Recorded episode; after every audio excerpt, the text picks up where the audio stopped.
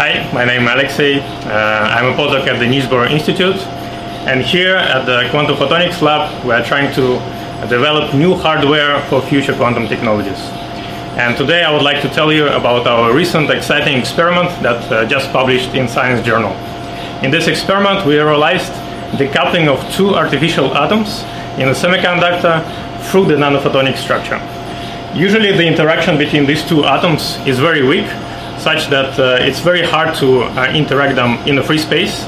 But once it's put in the uh, nanophotonic platform, as you can see on this picture, they start to interact with each other and uh, form entangled states. By further scaling these uh, uh, entangled states, we can develop new photonic hardware for future quantum computing. My name is Vasiliki, I'm a PhD student, and now we're going to have a look at the actual device that we used to perform this experiment. Here you can see the nanostructure uh, that is of a size of tens of micrometers, so in fact smaller than the diameter of the hair. And in its center you can see three bright spots that are quantum emitters, our quantum dots sitting at the center of this device.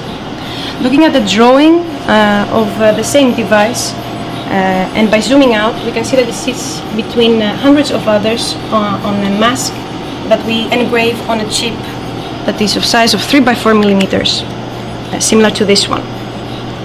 When the chip is on, uh, in this format, we place it at the center of a cool tank here, keeping it at uh, temperatures close to zero in order to eliminate the noises and, to, in order to allow us to see uh, any quantum phenomena.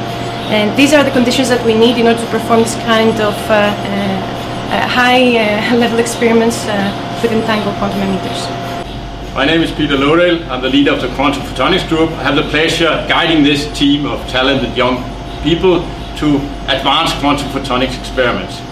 So the achievement that we have made here is really the first time that we start to scale up our systems, uh, coupling multiple quantum dots in photonic nanostructures. And this is really an enabling functionality for foundational hardware towards photonic quantum computing and the quantum internet. So that's the future for us. This is what we are going to do.